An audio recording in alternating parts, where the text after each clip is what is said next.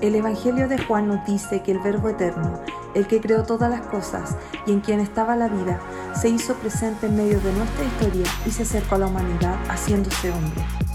Hoy en día, Dios sigue estando en medio nuestro, haciéndose presente y dándose a conocer a nosotros por medio de su palabra. Aquella palabra nos conduce a Él, nos enamora de Él y nos transforma más y más a su imagen. Esto es Verbo, un lugar de encuentro con Dios por medio del poder de su verdad y su palabra a nosotros. Acompáñanos en este viaje, un viaje a encontrarnos con Jesús, el Verbo. ¡Déjale! ¡Hola! ¿Cómo están? Bienvenidos todos. Buenas noches para algunos. Buenas tardes. Sí, por acá, la Patagonia. ¿Cómo están, chiquillos? Bien, estamos. ¿Y ustedes? Bien, estoy grabando acá para Instagram. Ya. ¿Quieres saludar? Sí, vamos a saludar. Hola, chicos, conéctense, están diciendo, chiquillos. Hola, bien, Verbo. ¿Cómo están, amigos? ¿Dónde andas, Carlita? Yo estoy en el sur con mi familia. Así es, supimos lo de la fase 2 y arranque. Sí, a pasar las fiestas con ellos porque no los veíamos hace mucho tiempo. Así que aquí estamos. Buena movida. Aquí estamos disfrutando. ¿Cómo han estado ustedes? A ver. Aquí bien, estamos en el sector céntrico de la ciudad, del país, en Santiago. ¿Ya? ¿Santiago de Chile? Espantoso. Stitch. Con calor, espantoso, lo peor que te podría pasar. Yo estoy muerta de calor, sí. De hecho, le pedí a la persona que me maquilla acá que me atienda rápido. Uy, maquillaje va a tener que aplicarse harto. Uy, no, y si me estoy con bigote, si no te venían cachando aquí, pero... Qué terrible. Cargando. Estoy muerto de calor. Yo soy malo, yo tengo mala resistencia al calor, esa es la verdad. Tú tenías un tema con el calor. Sí, el Grinch del verano. El Grinch del verano, si mi hija me dicen así... Me carga ir a la playa, me carga todo, me carga la gente, me cargan todos, me cargan los programas. No. Y nosotros queríamos comenzar con ánimo, con alegría, optimismo, esperanza. Este soy yo en el verano. La Carlita temía que día mostráramos nuestras nuevas figuras de Star Wars. Pero lo vamos a hacer, ¿no? ¡Ay, qué extraordinario! Bueno, este es un espacio que hemos creado donde nuestros amigos van a mostrar sus niñerías y Teach tiene una serie de monos para mostrar. No son niñerías. ¿Qué es eso? Haz tu mejor esfuerzo, Teach, porque nada se compara a... Ah, sí, es verdad, no hay nada que hacer. Ay, no, es que ese mono, ¿qué le pasa? No hay habla, miren. Baby Yoda. El regalo que le llegó a la Match para su cumpleaños. Sí. Que en realidad lo he tenido conmigo todo el rato. Lo máximo. Regalo para ella. Pero... Presente en Verbo. Presente en Verbo. Pero mira, yo quiero decir nomás que a la Pepa Carreño, sí, lo máximo... Hoy día recién, hace un rato atrás, antes de venirme, me pasaron estas cosas. Pepa Carreño, si estás ahí, ahí está. Mira, ahí está. Pepa, me entregaron esto recién. Pepita. La Pepa también. Lo máximo, Pepa, te pasaste. Amiga, yo estoy en el sur, por eso no puedo mostrar la planta que me regalaste. Pero oye, solamente para decir que lo junté con mi colección también aquí de los... Están peleando. Llevan 2 horas peleando estos cabros. Oye, me voy a cambiar de wifi rapidito, no se asusten. Un clásico ya. Ahí quedó pegado. Mira cómo quedó pegado. Sí. Ya. Ahí estamos. Oye, estamos acá. Vamos, volvimos. Ya, regresamos. Vamos saludando. Saludemos. Miren quién está aquí. Nuestra primerísima. Vivi Bozo. Hola, guapetones. Hola, Vivi. También eres una guapetona, lo sé. Vivi Bozo, ¿estuviste la semana pasada? Sí, estuvo. ¿Sí estuvo? Quien no estuvo, o sea, no comentó fue la Pati, pero nos estaba viendo también. Ah, sí. Sí, yo paso lista aquí. ¿Y por qué no comentó? Es que no dio. No, no había nada que comentar. No dio. Malo el programa. Malo.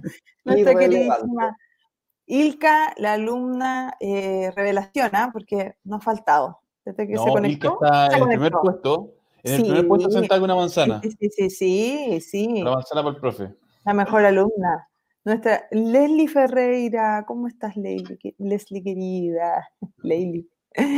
Aquí nuestro Sebastián Carrasco. Saludos, amantes de la palabra de Dios. Qué rico aprender con ustedes y el Espíritu Santo. Abrazo a los tres.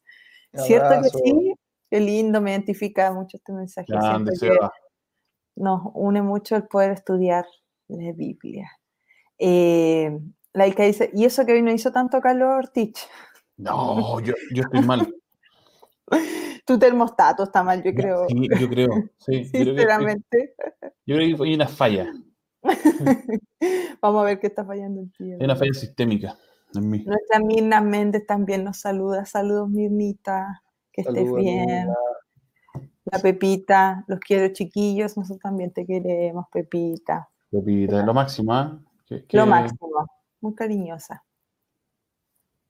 No, ¿qué te pasa? La novia. Se viene un matrimonio. Ay. Bueno. Comenzamos a consejerías matrimoniales. ¿Sí? ¿Ya comenzaron? Comenzamos, lunes subsiguiente. ¿Ah? Porque si no lo habíamos agendado. Qué hermoso. Se viene bueno. Ah. Nuestra Pati. Hola, estaba misteriosa, dice la no, eso, la mujer misterio estaba ahí. Mariana González. ¿Pariente, no? Nah, ya. ¿Pero de verdad? No sé. No sé. Sí. Oye, Mariana González también se conectó. También te mandamos un besito, Mariana, para ti. Andrita Mairena, hola cracks, no quiero que termine Filipenses. Hoy se termina. La foto de la Andreita es como esas como alfombras rojas, ¿cachado? Como cuando paran. Sí. Tienes razón. No, pero es que la Andreita es nuestra tonca. La tonca chilena. La tonca de la viña, de verdad. Sí, pues obvio. La Loreto Domínguez, hola Lolo, ¿cómo estás? Y nos queda acá, miren, la Tami López también, que no se acabe, cariños desde el sur. Están cerca con la Tami, ¿no? ¿Cuán cerca están? A ver, de Temuco, no sé cuánto es, pero estamos cerquita. Me escaparía, pero allá está media complicada la cosa. Sí. ¿En Temuco? Sí. Hay contagio, ¿verdad? Sí. Hay COVID. Contagio por allá. Ya, el sur también es complicado, ¿ah? Acá donde yo estoy, no sé qué tanto, en verdad. La gente, no he visto tanta gente, para decir la verdad. Ya. Es que en el campo, claro. En la mañana estuve en el campo, ahora estoy en Chillán. Dos gallinas. Gallinas con su salvoconducto. Claro, pasando ahí la carreta con su pasaporte sanitario, la gente aquí. No.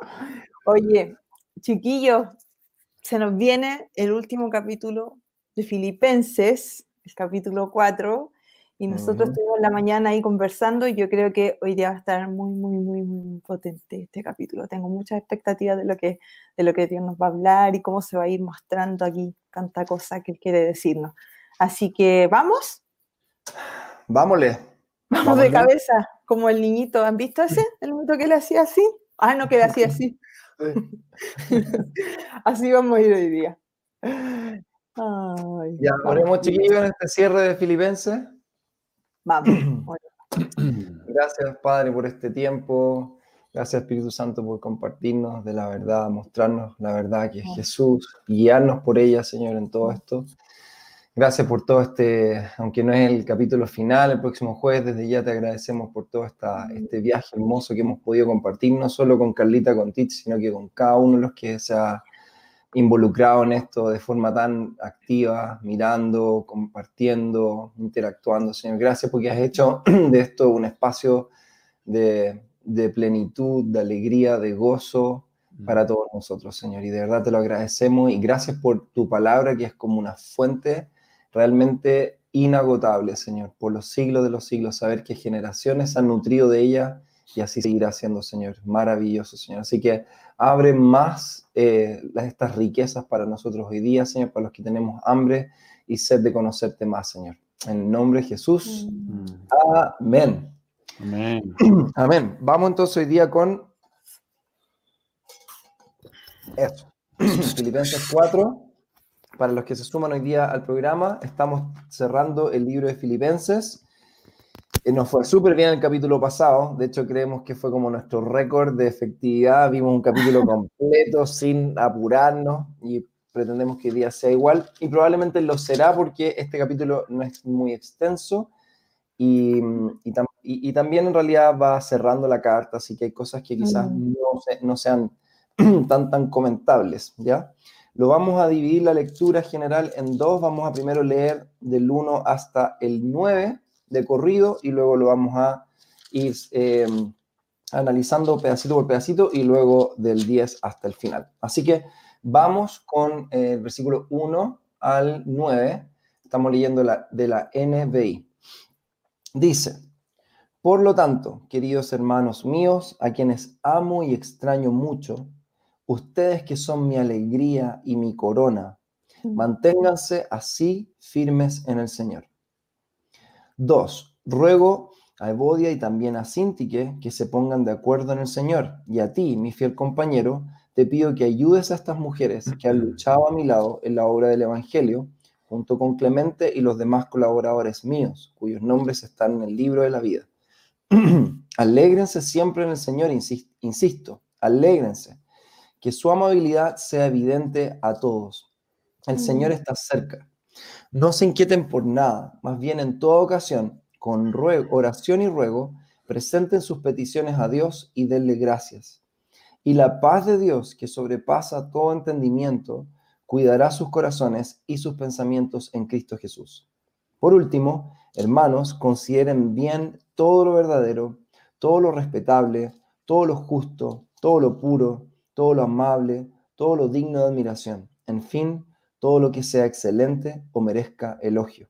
Pongan en práctica lo que de mí han aprendido, recibido y oído, y lo que han visto en mí, y el Dios de paz estará con ustedes. ¿Okay?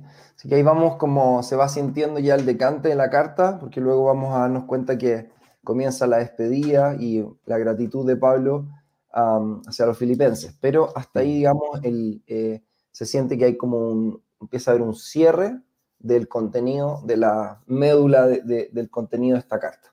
Así que vamos a comenzar y Teach, como siempre, con su maestría nos va a introducir en estos textos, ¿ah? Nos va a meter en las aguas, que es a veces lo que más cuesta entrar, adentrarse. Vamos, Tichito. Vamos, de piquero. De piquero, entonces. Vamos. De piquero. Seguimos, mira, si donde tú vas, vamos detrás tuyo. Oye, lo primero, así como para comentar, interesante, es cómo parte el capítulo 1. Siempre hemos dicho que es importante ver los conectores que hay. Hay un primer conector que dice, por lo tanto, ¿ya? Es decir, esto sigue conectado. Es muy interesante esto porque cuando leamos las cartas no leamos como que si un capítulo y otro fueran cosas completamente aparte. En realidad, así como un libro puede tener capítulos, la verdad que la Biblia no tiene capítulos, es una carta. Esta es una carta que está escribiendo aquí nuestro querido Pablo. Por lo tanto, queridos hermanos míos, a quien amo y extraño mucho, ustedes que son mi alegría, mi corona, manténganse así firmes en el Señor. Y una de las primeras cosas que leí en algunos comentarios que hablan es cuánto amor tiene Pablo por su querida iglesia en Filipos, que cuando parte este capítulo, que ya va, ojo, no hay cierre acá, sino que él va ya cerrando su carta, entonces va llegando ya a quizá un tema esencial de lo que ha querido hablar en la carta, el que no lo ha hablado con nombre y apellido, pero lo vamos a ver a continuación, pero parte entonces expresando su corazón con ellos. Y por eso dice, por lo tanto, queridos hermanos míos, a quien amo y extraño mucho, ustedes que son mi alegría, mi corona, manténganse firmes. Me encanta la versión que dice, hermanos míos, deseados, gozo y corona mía, estar así firmes en el Señor. Y dice que está el amor que tiene, que incluso parte este capítulo con palabras incluso un poco confusas de tanto amor que tiene por ellos. Y me encanta ver a Pablo. A veces Pablo es tan teólogo para nosotros, pero es bueno también verlo desde un lugar humano, donde este amor que tiene es genuino por esta gente, por esta iglesia, por las personas que están ahí, por aquellas que conoció y que ama profundamente. Y por eso parte con estas palabras un poco confusas, así como tratando de expresar de la mejor forma lo que siente por ella.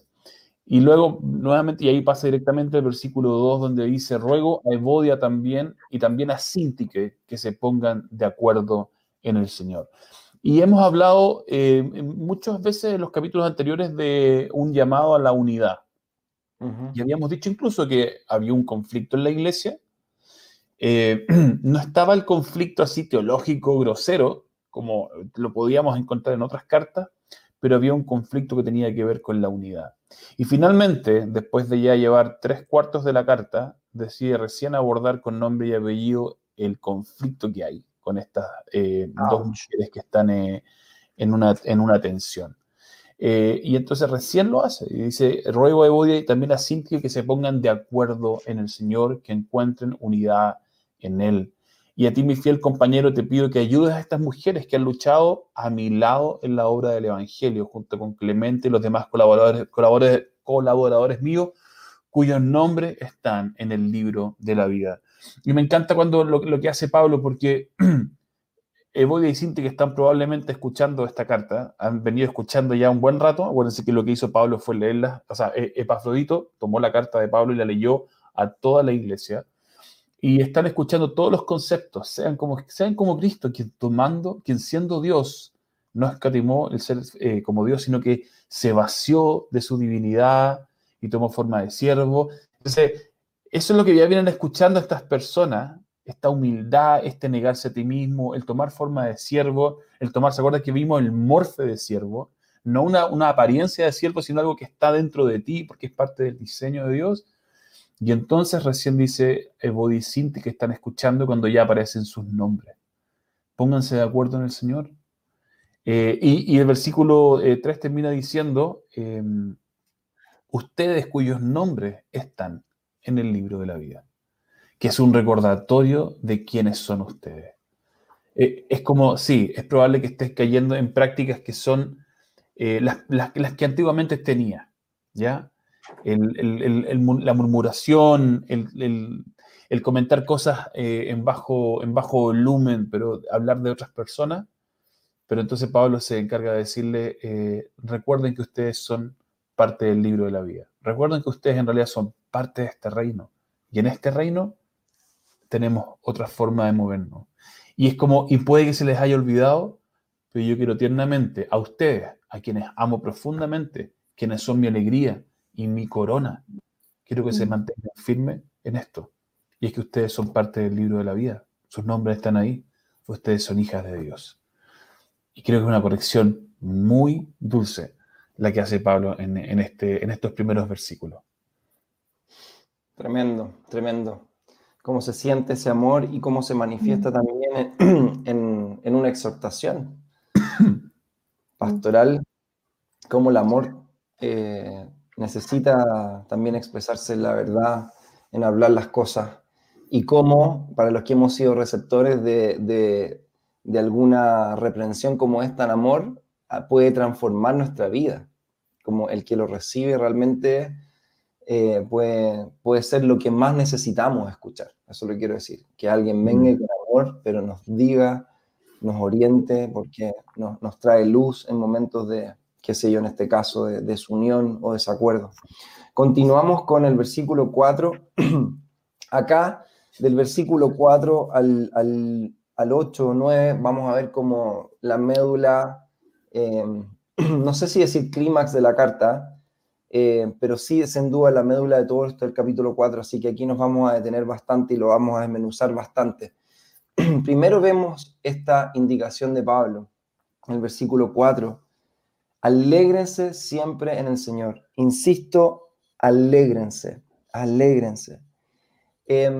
Yo cuando veo esto me hizo recordar, todos estos versículos que vamos a leer ahora, el 4 al 9, me hizo recordar un poco lo que Pablo hace en Colosenses también, que estudiamos, dando algunas pautas, algunos elementos en el capítulo 3 que tienen que ver con gratitud, que tienen que ver con oración, que tienen que ver con meditar en la palabra, que yo le puse ahí un término muy Barça, pero yo los pienso como medios de fortalecimiento.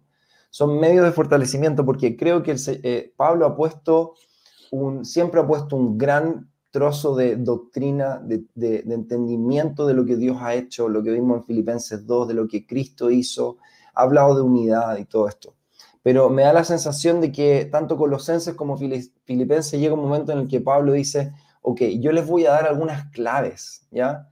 Algunas claves para la vida cristiana plena y abundante, que van a ser medios para que ustedes se mantengan fuertes en la fe, se mantengan fortalecidos.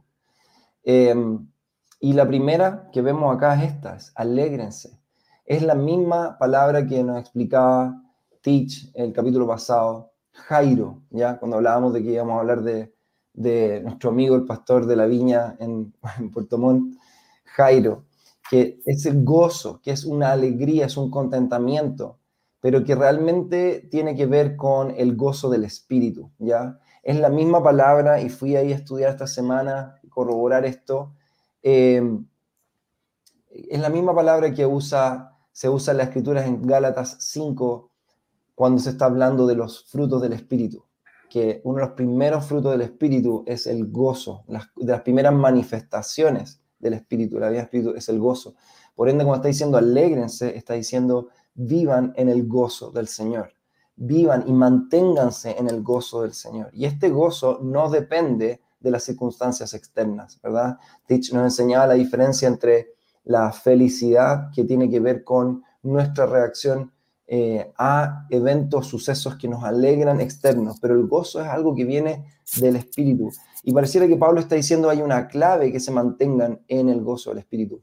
Esto nos hace, no sé si le hace recordar Jeremías 8, si no me equivoco, cuando vemos que la palabra dice el gozo del Señor es su fortaleza. Esa será su fortaleza. Y el contexto, si vemos ahí en Jeremías, como el contexto cuando vemos en Santiago hablando del gozo, son contextos que no son de buenas cosas pasando, son incluso del luto, pero pareciera que el gozo nuevamente es algo que viene, es un estado del espíritu. Y esto va a ser nuestra fortaleza. Entonces, alégrense, manténganse, insisto, dice Pablo, alégrense. Luego continúa diciendo en versículo 5 que su amabilidad sea evidente a todos.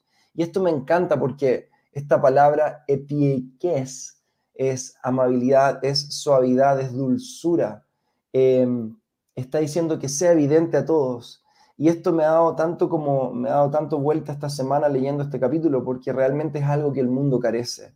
Realmente esa dulzura, esa amabilidad que puede realmente abrir espacios y puede realmente traer la luz de Dios en medio de la oscuridad, en gestos tan pequeños, en la amabilidad con nuestro prójimo, con nuestro vecino. Nuevamente recordemos que Pablo está llamando a los filipenses a no vivir según los estándares del mundo ni de su cultura sino que el estándar del reino, y está diciendo en el reino la amabilidad es la que predomina, la alegría es la que predomina. Sean un pueblo alegre, sean un pueblo dulce, suave, que sea evidente para todos. Y me encanta cómo cierra el versículo 5, el Señor está cerca, me encanta. Punto, el Señor está cerca, punto. Es como una idea que Pablo así, nuevamente, y lo hemos hablado harto en nuestros estudios, como que le sale, le sale, o sea, y se denota, incluso en esta parte pareciera que donde encaja mucho eso, pero sale, ¿por qué? Porque creo que realmente este era el principal motivador y motor de la vida de Pablo. Siempre, ante cualquier, digamos, situación, su norte, su motivador era saber de que Cristo vuelve, y esa era su esperanza. Entonces, alégrense, sean amables. ¿Por qué? Porque el Señor vuelve. O sea, es como todo él lo conecta con el regreso de Cristo, todo lo conecta con la esperanza futura. Nuevamente, ¿cuántas veces lo hemos dicho en Verbo? Necesitamos esta tercera dimensión de nuestra vida cristiana, porque cuando no la tenemos, el día que estamos en amargura o estamos pasándolo mal, nos va a ser aún más complejo caminar en alegría, en amabilidad, si es que no estamos mirando lo que viene. Necesitamos pedirle a Dios, Señor, danos, como dice la palabra, enséñame a amar tu regreso, porque esto va a ser benzina para nuestro presente. ¿Ya? Y versículo 6, que yo no voy a ir tan en profundidad, aunque tenía varias notas acá para que lo vayamos pimponeando, 6 al 7, esto también, estos son obviamente interpretaciones mías, y todas las opiniones vertidas acá, ¿verdad? Son de responsabilidad de cada uno. Pero para mí esto me encanta. Y yo lo interpreto esto del versículo 6 y 7 literalmente como una progresión de oración. Como un... va a sonar raro lo que voy a decir, o medio seco, o medio cuadrado, pero como un método de oración, ¿ya? Porque Pablo es muy estructurado y a mí me sirve también la estructura. Sabemos que cuando oramos, la oración es algo mucho más que sentarnos y orar, es una constante con el Señor. Pero qué bueno también es tener espacios, ciertos como pasos, ¿verdad? Y aquí está muy claro esta progresión cuando dice, versículo 6, no se inquieten por nada. 1. 2. Más bien en toda ocasión, con ruego, oración y ruego, presenten sus peticiones a Dios. 2. Presenten sus peticiones. 3, y aquí vamos a ver el parecido con Colosenses y con los medios de fortalecimiento en Colosenses, y denle gracias, gratitud, o sea, no se inquieten, presenten sus peticiones y denle gracias. Parecía que la gratitud nuevamente es el bálsamo de la oración, es el conector de todas las cosas en oración. Y 7, y la paz como resultado de Dios, que sobrepasa todo entendimiento, cuidará sus corazones y sus pensamientos en Cristo Jesús. Aquí Pablo nos está dando una tremenda clave para la vida cristiana, un arma contra la ansiedad. ¿Quiénes aquí luchan con ansiedad en este programa? Ah, ya no me voy a exponer, pero ya, ok. Levanten las dos manos. No. Nos está dando una clave contra una vida de ansiedad, de preocupación y de afán. Y no nos está diciendo no van a estar nunca ansiosos, no van a tener preocupaciones, nos está dando un método, una forma para lidiar con aquellas cosas que nos vuelven ansiosos. Como dice Salmo 139, hablamos ayer en reunión de oración, examina mi corazón, examíname Dios y conoce mi corazón y ve si hay pensamientos que me preocupan o me vuelven ansioso, me angustian, dice otra versión. Entonces, es la oración una forma, un método que nos está dando Pablo para traer aquellas cosas que cargan nuestro corazón y que taponean nuestro corazón y que finalmente generan esa ansiedad. Esa ansiedad que nos lleva a dormir mal, esa ansiedad que nos lleva a comer de mucho, esa ansiedad que nos lleva a que las manos nos suden, al estrés. Él nos está dando una forma, un método para vivir una vida sana. Y por esto es que podemos decir que el resultado de una vida de oración de alguien que ora es un corazón y una mente en paz. En paz. El que, una vez escuché al pastor Alejandro Ruz decir, el que ora poco, mucho se preocupa. El que ora poco, mucho se preocupa. Así que, habiendo dicho eso, yo sé que Teach va a comentar algo referente a eso. Amigo, ¿qué tienes ahí referente a esto mismo del versículo 6 y 7? Oye, estaba pensando que la frase del Rus también la podemos dar vuelta y decir que el que se preocupa mucho, ora poco. Ora poco. Ah, sí, de hecho quizás suena mejor, ¿no? No, las dos opciones son válidas. Yo la di vuelta, sí. Por lo menos la recordó. El orden de la buena la versión del Rus, buena tu versión también.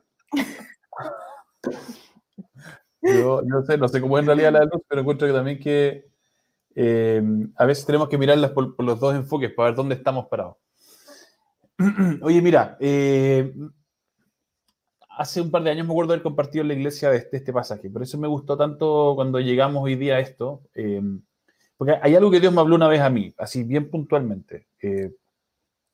Voy a leer la versión de Las Américas, ya, que es mi regalona. Y dice esto: por nada estén afanosos. Antes bien, en todo, mediante oración y súplica con acción de gracias, sean dadas a conocer sus peticiones delante de Dios.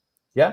Ese antes bien es lo más importante de este versículo, porque lo que está diciendo en realidad es que no podemos estar afanados, sin antes haber traído nuestras peticiones delante de Dios. ¿Ya? Es decir, no tenemos permiso para venir afanados delante de Dios si es que antes no hemos traído nuestras peticiones delante de Él. Lo que Dios nos está invitando es a esto. ¿Tienes algo que te está preocupando? No llegas hasta el punto del afán. Ven a mí, tráelas al tiro. Y nosotros muchas veces lo que hacemos es que no las llevamos. O si las llevamos así en piloto automático. Pero no es que nos vamos a pasar un buen tiempo con Dios diciendo, Dios, estoy viendo estas cosas que me generan cierto nerviosismo, pero, oye, las voy a llevar a ti.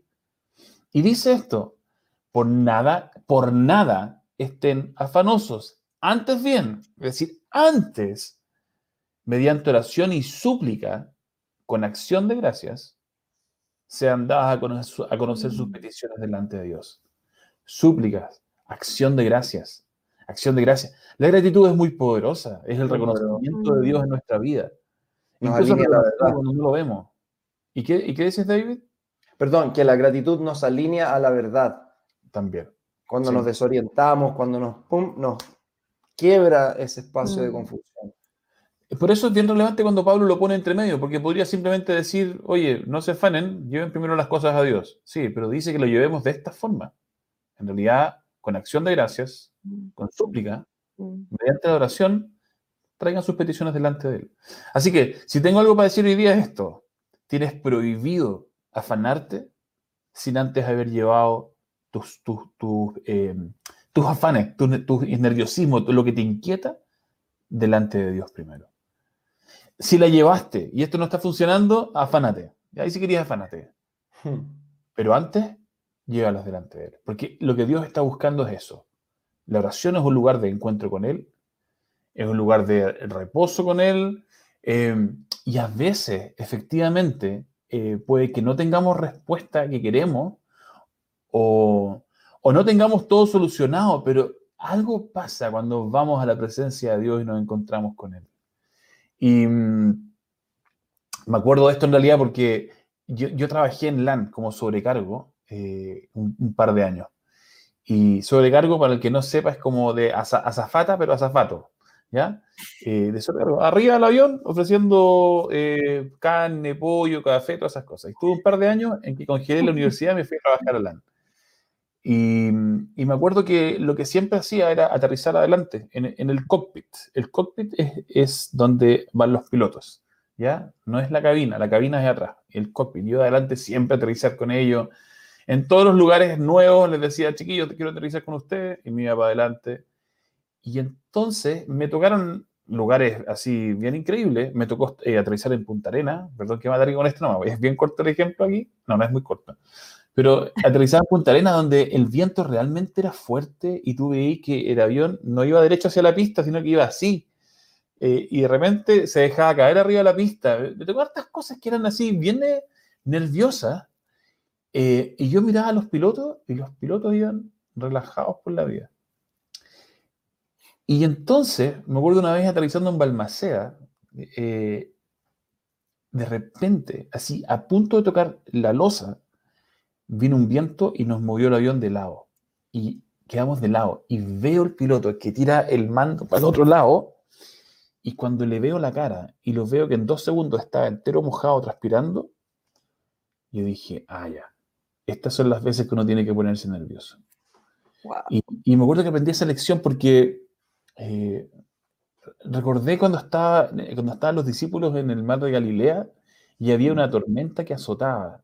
Y dice que estaban así, pero con el agua, metiendo el agua para adentro, y despiertan a Jesús que duerme en medio de una tormenta, y lo retan, y le dicen, pero oye, ¿no te preocupa nuestra vida? Y Jesús no está, pero ni ahí con la tormenta. Estaba relajado. Sabía que no iba a pasar nada más que eso. Y me acuerdo que esa vez Dios me habló y me dijo, mira, tal como te ocurrió cuando estabas en el avión, cuando estés en un minuto de inquietud, cuando estés tenso, mira al capitán. Si el capitán está relajado, relájate. Si el capitán está nervioso, ponte también nervioso. Entonces, cuando veo esto de llevar nuestras oraciones a Dios, no creo que siempre Dios nos va a decir todo lo que queremos saber. ¿Ah? Que nos haga así, está súper bien, oh, dale por acá. Esto, no.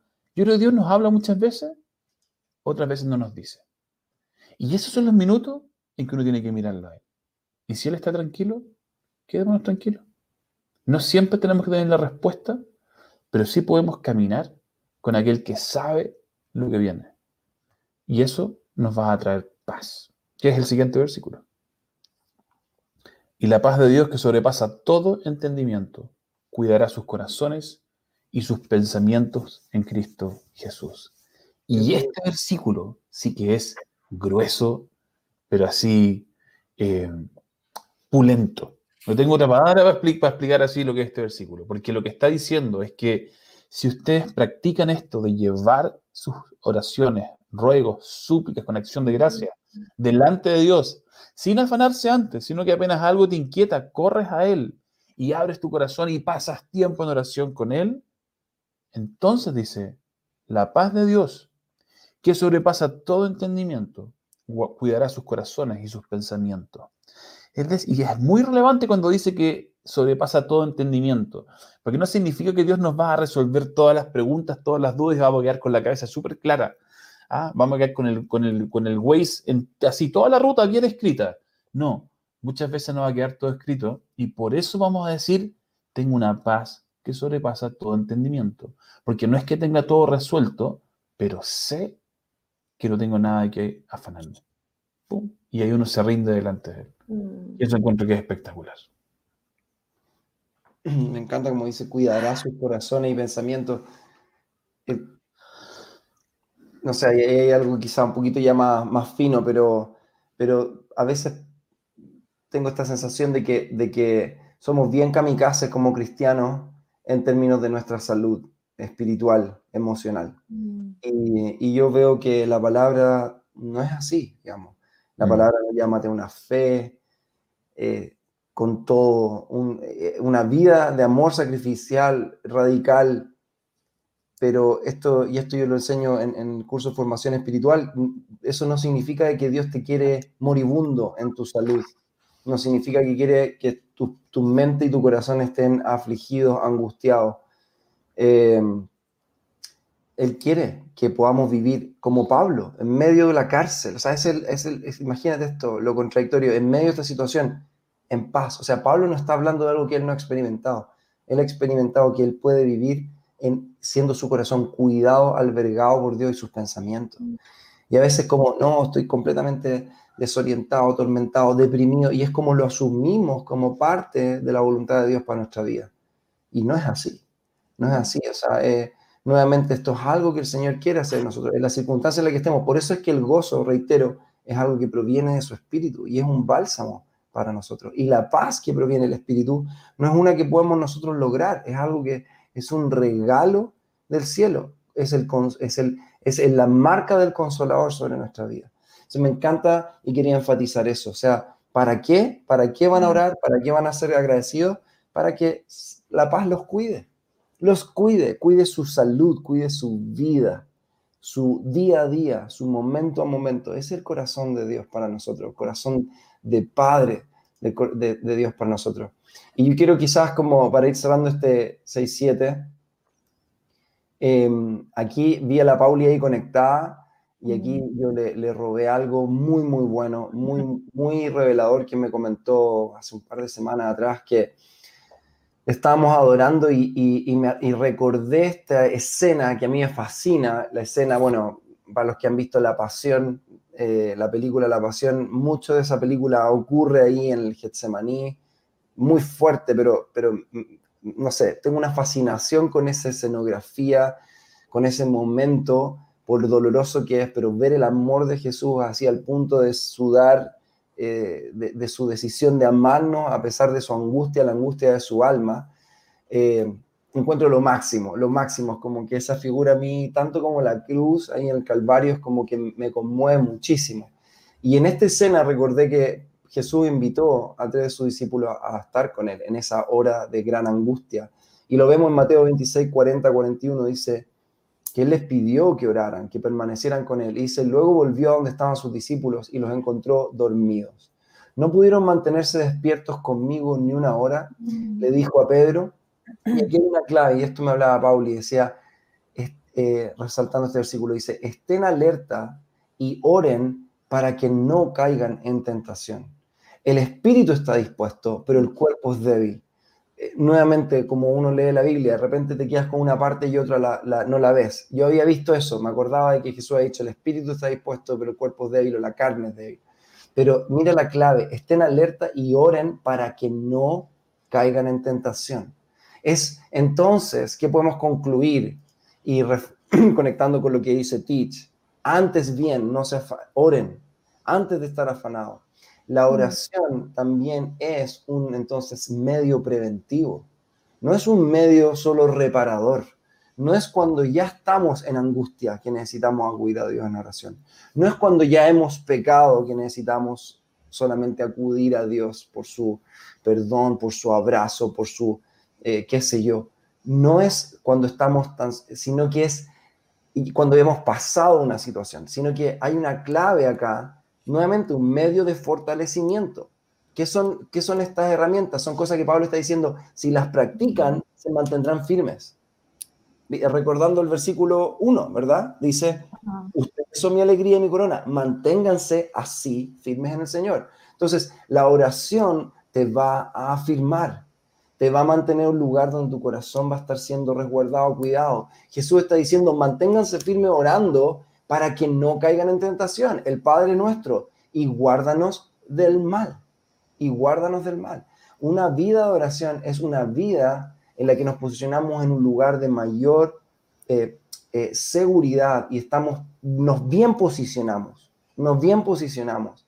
para, no es que vamos a ser libres de tentación, pero vamos a probablemente estar mucho mejor parados, mucho más atentos, mucho más alertas,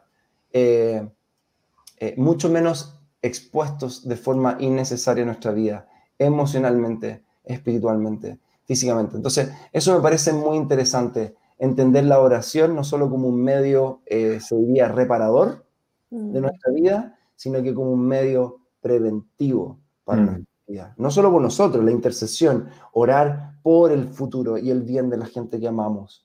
Señor, guárdale en su camino, Señor, cúbrele. Y es como, ¿para qué? Bueno, hay algo que la oración está haciendo, previniendo, abriendo camino sobre la vida de otras personas también. Así que me pareció interesante eso. Y avanzamos, amigos, no sé qué ustedes quieran ahí comentar algo. Yo solo quiero decir nomás que creo que el fruto también de esta paz se manifiesta en descanso en nuestra vida. Porque cuando uno está afanado, uno puede estar quieto, pero la cabeza trabaja a mil.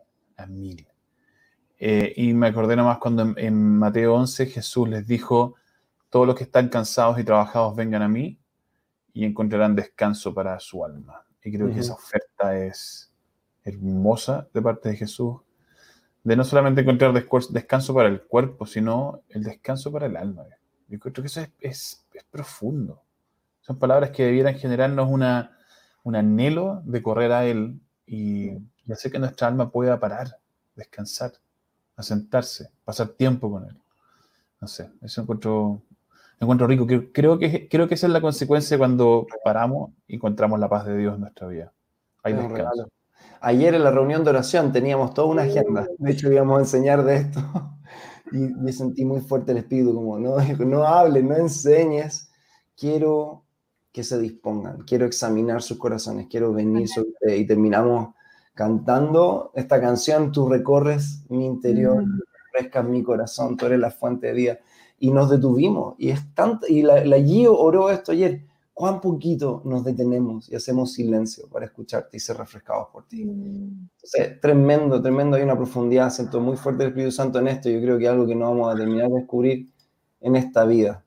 Bueno, continuamos con el versículo 8 y 9, donde trae un elemento más, Pablo, porque dice, por último, o sea, no puede ser más claro, la Biblia no puede ser más clara.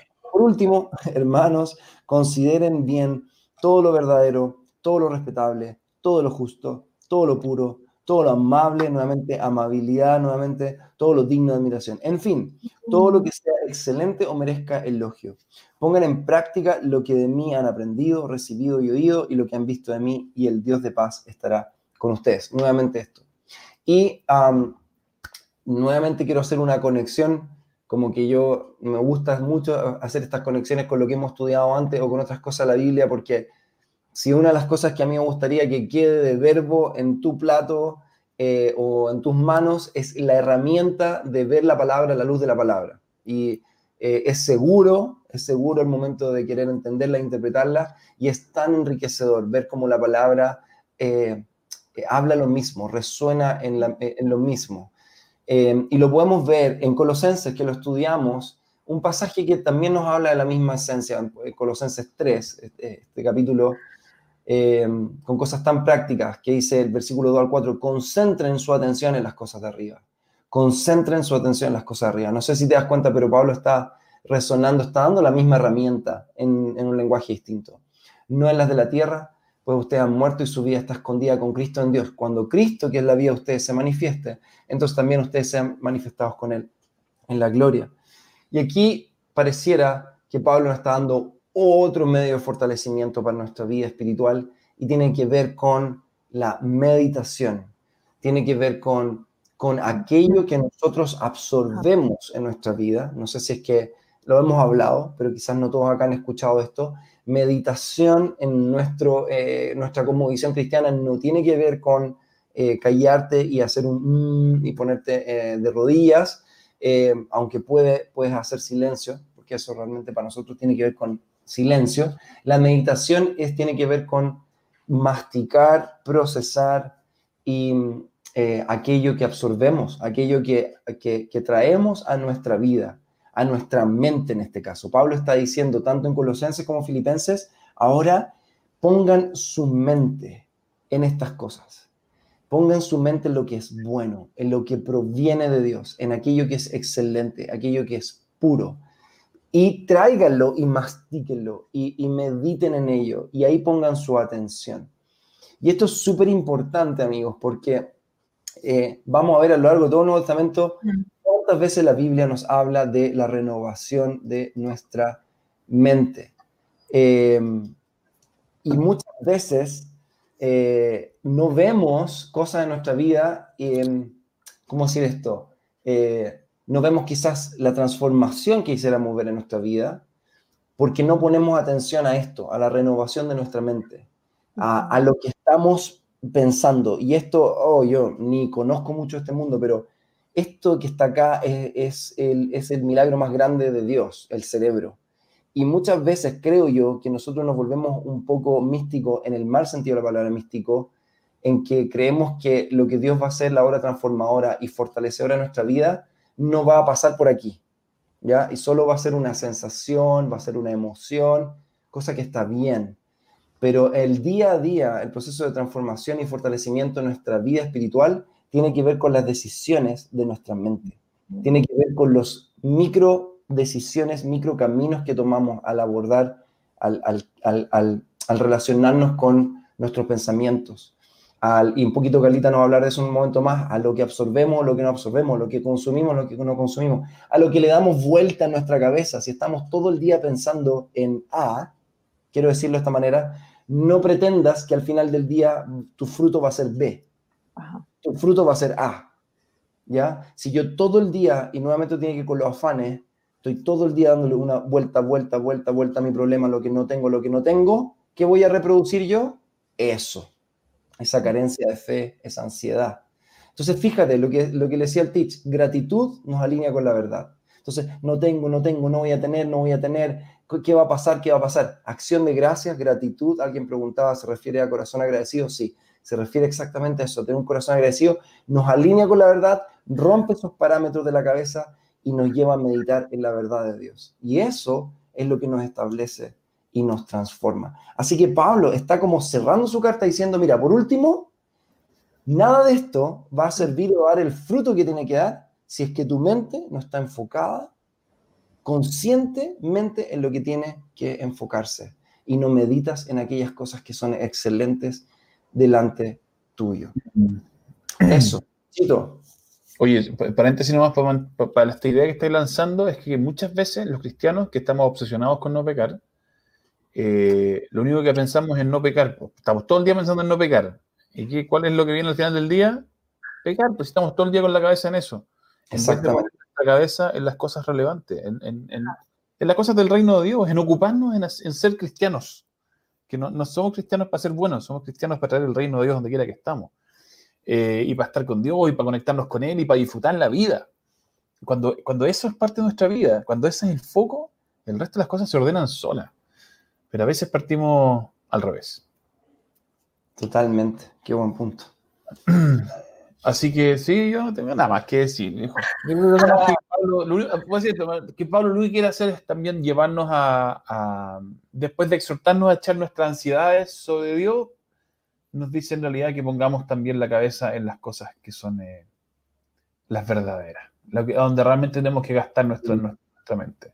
Una forma también que hay que educar la cabeza a veces. Sí. Sobre todo cuando venimos con historias, con harta carroña adentro, a veces tenemos que educarnos. Y me gusta esto, no sé de dónde lo habré sacado, pero alguien dijo, ocupemos nuestra mente sabiamente.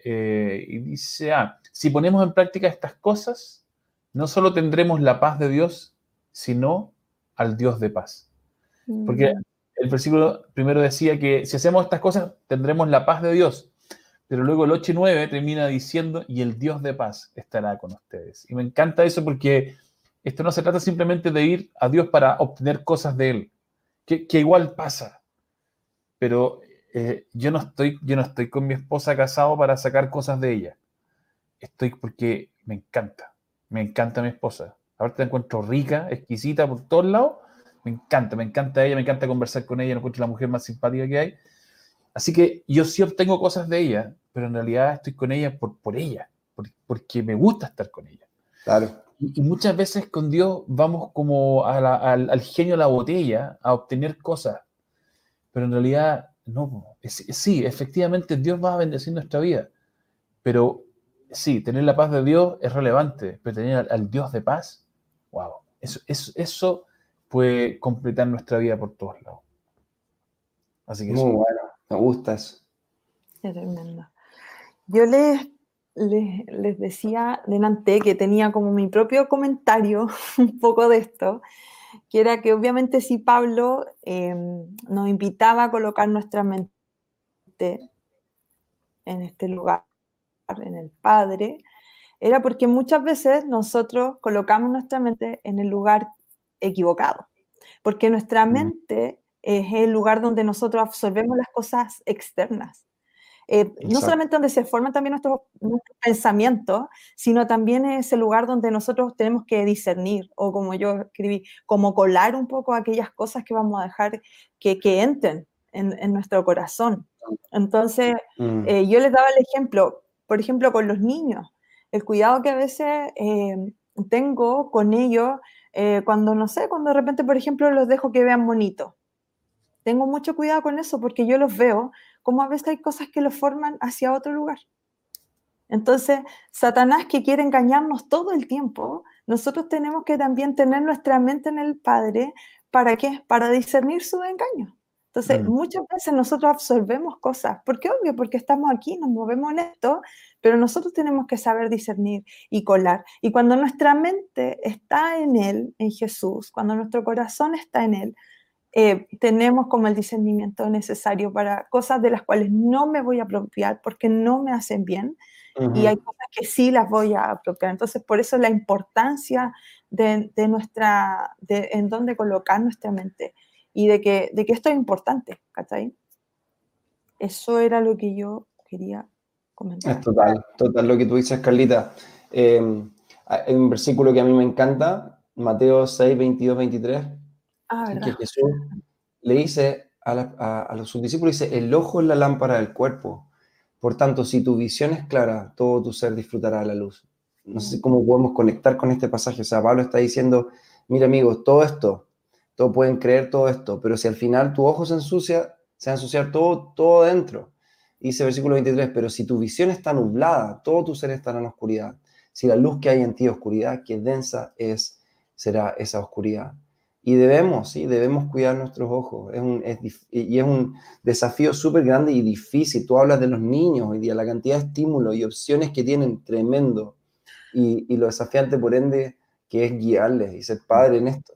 Pero todos tenemos este desafío, como hombres, como mujeres, como en cuidar, en lo que consumimos. Y no solo lo que vemos, como, no sé, siempre recuerdo esta predica que hablaba de cuando David vio a Betsabé. No fue el pecado que la vio en primera instancia, sino que qué hizo con eso. ¿Cómo permitió que eso que había visto se alojara en su cabeza? Ajá. ¿Ya? Entonces, claro, si nosotros miramos algo, tú dices, el Espíritu Santo nos puede dar la capacidad de discernir y decir, esto no entra en mi sistema, a esto no le voy a dar vuelta. Y eso hay que aprender a discernirlo sin temor. Me encantó lo que dijo Tich, no poniendo la atención en Satanás y en sus mensajes, en sus mentiras, sino que en Dios. Y en la medida en que más ponemos nuestra mente en estas cosas que dice Pablo, más podemos discernir, eso no es para mí. Me gustó lo que dijiste, eso no es para mí, no tiene que ver conmigo. En la tele, cuando estoy viendo la tele, cuando estoy escuchando la radio, cuando estoy hablando con alguien, cuando hay una conversación, es como, listo, arranca. O sea, piensa en David, ¿qué hubiera pasado si en vez de ahí, no se queda ahí, arranca nomás? Eso es lo que también Pablo nos está diciendo acá. Vamos con el versículo 10 al 20 porque se nos viene la hora para ir cerrando, ¿verdad? Y lo leemos. Dice, me alegro muchísimo en el Señor de que al final hayan vuelto a interesarse en mí. Claro está que tenían interés, solo que no habían tenido la oportunidad de mostrarlo. No digo esto porque esté necesitado, pues he aprendido a estar satisfecho en cualquier situación en que me encuentre. Sé lo que es vivir en la pobreza y lo que es vivir en la abundancia. He aprendido a vivir en todas y cada una de las circunstancias, tanto a quedar saciado como a pasar hambre, a tener de sobra como a sufrir escasez. Todo lo puedo en Cristo que me fortalece. Sin embargo, han hecho bien en participar conmigo en mi angustia. Y ustedes mismos, filipenses, saben que en el principio de la obra del Evangelio, cuando salí de Macedonia, ninguna iglesia participó conmigo en mis ingresos y gastos, excepto ustedes. Incluso en Tesalónica me enviaron ayuda una y otra vez para suplir mis necesidades. No digo esto porque esté tratando de conseguir más ofrendas, sino que trato de aumentar el crédito a su cuenta. Ya he recibido todo lo que necesito y aún más. Tengo hasta de sobra ahora que he recibido de Epafrodito lo que me enviaron. Es una ofrenda fragante, un sacrificio que Dios acepta con agrado.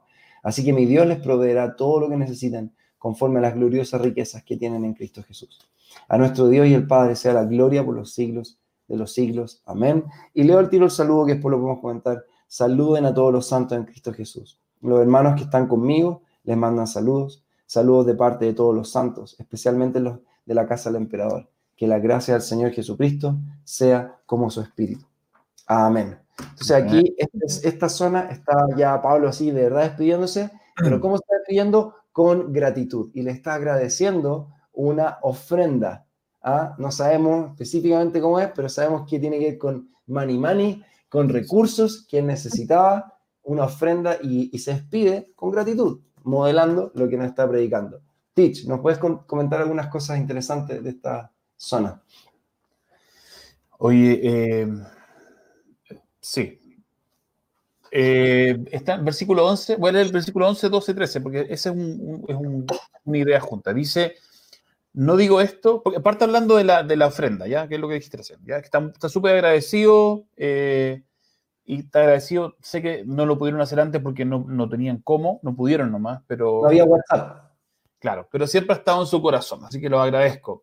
Y ahora hace la aclaración. No digo esto porque esté necesitado, ojo. No le estoy agradeciendo como porque estoy interesado en que llegue más. No digo esto porque esté necesitado. Pues he aprendido a estar satisfecho en cualquier situación en que me encuentre. Sé lo que es vivir en la pobreza y lo que es vivir en la abundancia. He aprendido a vivir en todas y cada una de las circunstancias, tanto a quedar saciado como a pasar hambre, a tener de sobra como a sufrir escasez. Todo lo puedo en Cristo que me fortalece. Y esto lo encuentro súper interesante porque a veces no... todo lo puedo en Cristo que me fortalece, no sé si cachamos bien qué es de dónde está viniendo esta idea. Sí. Y Hay una palabra bien clave acá, en el versículo 11, donde dice Pablo, no digo esto porque esté necesitado, pues he aprendido a estar satisfecho en cualquier situación que me encuentre. Y ahí Pablo, porque Pablo es muy culto y también sabe cómo llegar a la gente, ocupa una palabra que viene de la filosofía estoica, ¿ya? El estoicismo, no sé si han escuchado alguna vez hablar del estoicismo, ¿verdad? Uno realmente... Hoy día no se ocupa tanto en la generación millennial, probablemente el estoicismo no existe como palabra, pero yo me acuerdo cuando era más cabro escuchar de repente a mis papás decir, se paró estoicamente, que estoica esta persona después de lo que ha sufrido. Claro. Y tiene que ver con una actitud ante la vida. Y Pablo cuando dice acá que aprendió a estar satisfecho, ocupa la palabra eutarqués. Y esa eutarqués es una palabra que viene de la filosofía estoica, que habla de la suficiencia. He aprendido a estar suficiente en todos estos casos. Y comienza con una idea que apunta a la autosuficiencia, ¿ya? Y quiero dar un ejemplo nomás, porque estaba buscando un poco algunos conceptos de lo que se hablaba del estoicismo, y dice que la única manera de llegar a la autosuficiencia es abolir todo deseo que uno, hasta que uno llega a la situación en que nada ni nadie le es esencial a uno. Entonces, Epícteto, filósofo griego, decía esto: empieza con una taza o con cualquier otro utensilio casero, y si se te rompe, no importa.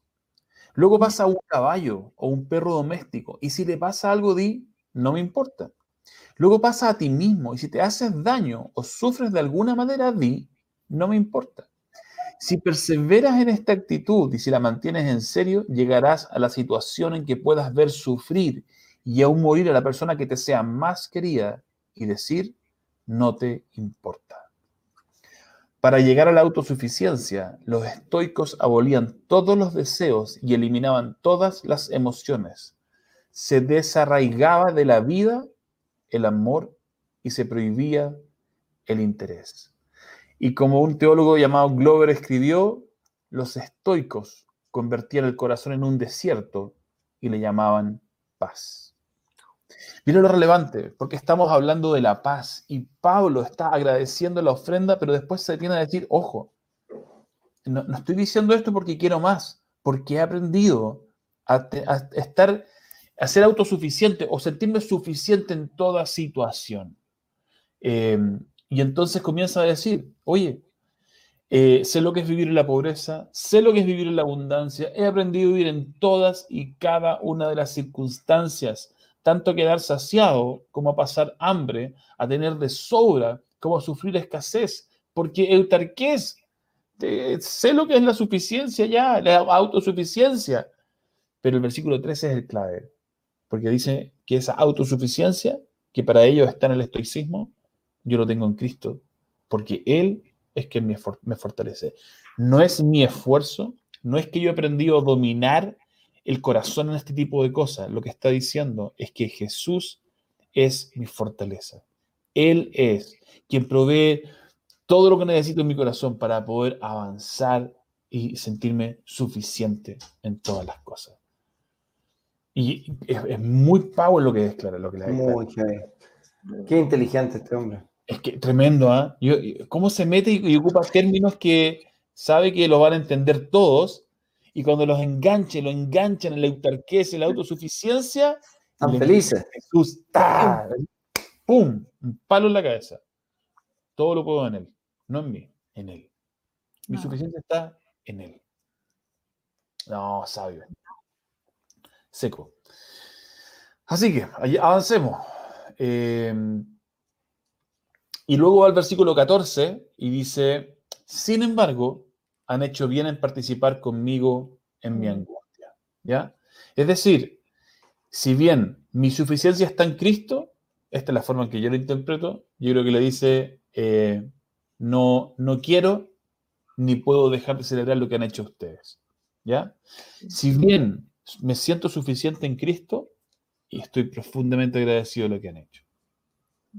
Y me gustan esas palabras aquí de Pablito. A ver, avancemos ahora. O sea, la suficiencia para Pablo no lo aísla del otro. No. O sea, la suficiencia en Cristo para Pablo no lo aísla del otro, sino que lo conecta más con el otro. porque también Cristo se vuelve suficiente a través de otros para nuestra vida. Él muestra su gracia a través de otros, a través de este regalo, a través de esta ofrenda, a través del amor, a través del cuidado. Es completamente distinto a lo que tú nos hablabas de esto. Oye, y uno podría mirar esta filosofía como antigua, pero yo pregunto, ¿cuántos de nosotros matamos el corazón para no sentir dolor? ¿Cuántos matamos la esperanza? Yo siento que uno de los temas que más he trabajado así en consejería y en terapia psicológica es la falta de esperanza. Como de repente esta desesperanza aprendida que uno adquiere. ¿Cómo tener esperanza? ¿Para qué? Para tener sueños. Y a veces uno mata la esperanza y la mata en las relaciones. ¿Para qué? Para que nadie te falle. Entonces, no, para que nadie te falle y para no dolerte, bueno, no tengo expectativas de nadie. No espero nada de nadie. Y eso es estoicismo puro. Puro. No le llamamos así ahora. Pero es puro estoicismo. Y por eso, yo me acuerdo, David, que tú hace tiempo atrás, años atrás, predicaste y hablaste, en algún minuto estábamos hablando de la relación con Dios y dijiste, pero hay un espacio que Dios ha dejado reservado para conocerlo que solo se da en comunidad. ¿Te acuerdas algo así? Me acuerdo, escuché eso porque dije... Sí, hay una gracia reservada para la comunión unos con los otros, una gracia que Dios no te da one on one, te la da a través de otros. Y creo que muchas veces nuestros corazones, medios estoicos, pero estoicos por opción para protegerlo, nos llevan a ese lugar. Pero eso no es lo que Dios ha diseñado para nosotros. Dios nos ha diseñado en comunidad para compartir nuestras vidas unos con otros y para darnos unos por otros. Y cuando nos damos unos por otros, nuestra vida adquiere propósito, sentido. No, bueno. Para sentir. Dios nos creó para sentir. Sí. Wow. Bueno, yo tengo acá un comentario referente al 18-19 que ya casi cerrando. Dice, ya he recibido todo lo que necesito y aún más. Tengo hasta de sobra, hasta ahora que he recibido Epafrodito, lo que me enviaron. Es una ofrenda, me gusta esto, es una ofrenda fragante, un sacrificio que Dios acepta con agrado. Así que mi Dios les proveerá de todo lo que necesitan, conforme a las gloriosas riquezas que tienen en Cristo Jesús. Me llama la atención eso porque... no sé, hay un par de cosas que esto me habla. Uno es identidad. Pablo sabe quién es. Mira, es como Juan, como el amado, el discípulo amado. Juan se sabe tan amado y conoce tanto de su valor que ya entendemos que no es un valor como de la jineta de apostólica, sino que conoce el valor que él tiene para el Señor, para la iglesia también, en el reino, que él entiende esto no como así. Y ojalá, no quiero ser como irrespetuoso en esto, pero no recibe esto así como, oh, gracias, sino que lo recibe así como, gracias, esto es una ofrenda para el Señor. O sea, no estoy pudiendo explicarme bien. Tengo tanto valor para Dios que ustedes están honrando a Dios al darme esto a mí. ¿Ya? Es que me entiende lo que voy, y esto lo hemos hablado, como la honra, no, por gloria, por el Señor, no, alguien te quiere ofrendar algo, alguien te quiere recibir. Estaba leyendo la otra vez uno, mi autor favorito, Richard Foster, dice que una de las maneras de servir es aprender a ser servido. Aprender a ser servido. Esto habla de verdadera humildad. Si yo sé recibir amor, si yo sé ser servido, si yo sé ser receptor de él, probablemente habla de que hay una identidad sana y un corazón humilde. Entonces no tiene nada que ver cuando Pablo está diciendo, hoy me dieron un regalo a mí, se van a llevar bien con el Señor. No, él sabe el valor que tiene el regalo y también sabe el valor que tiene para Dios, que se lo hayan dado a él. Y esto también me hizo recordar de este pasaje en Mateo 10, 40, 42, donde Jesús dice, quien lo recibe a ustedes, me recibe a mí. Quien me recibe a mí, recibe al que me envió. Cualquiera que reciba a un profeta, por tratarse de un profeta, recibirá recompensa de profeta. Y el que reciba un justo, por tratarse de justo, recibirá recompensa de justo. Pablo sabe y le está diciendo, amigos, como ustedes han provisto para mí, han sido generosos para mí, versículo 19, Dios les proveerá todo lo que necesitan. Y creo que no se lo dice así como, bueno, y ojalá el Señor se los pague. No, tampoco ahí, se los dice así como con certeza. Dios les proveerá todo lo que necesiten. O sea, como sembraron bien, jugaron bien, apostaron bien sus fichas, conforme a las gloriosas riquezas que tienen en Cristo Jesús. Entonces, acá hay una identidad tan bien establecida en el Señor que le lleva a un lugar de una humildad, pero una humildad tan llena de seguridad. Y lo hablamos en el capítulo pasado. Humildad no se contrapone a seguridad. Humildad y seguridad son un paquete delante de Dios. Así que yo quería hacer ese comentario. Y Carlita, tú tienes algo, ¿no? Sí, me encanta ver la naturalidad, la transparencia con que Pablo habla de esto, del dar, del recibir. No es, yo siento que muchas veces para nosotros es todo un tema el hablar de dinero, de regalos, de ofrenda, todo eso para nosotros es como no, quizás puede ser exacto, culturalmente, lo que tú quieras, pero siempre es un tema cuando se habla de eso. De hecho, es como, no, yo voy a dar, pero sin que sepa el otro, y ¿cachai? Siempre un tema. Y siento, me encanta cómo Pablo lo expone en su carta, para que ellos lo lean, como lo hace de una forma tan transparente, porque creo que el corazón de Pablo y la finalidad que él tenía a través de expresar esto, era enseñarle a dar, que ellos integraran esto en sus vidas también. Y no solamente a dar, sino cuál es la forma en que me coloco también al recibir esto, ¿cachai?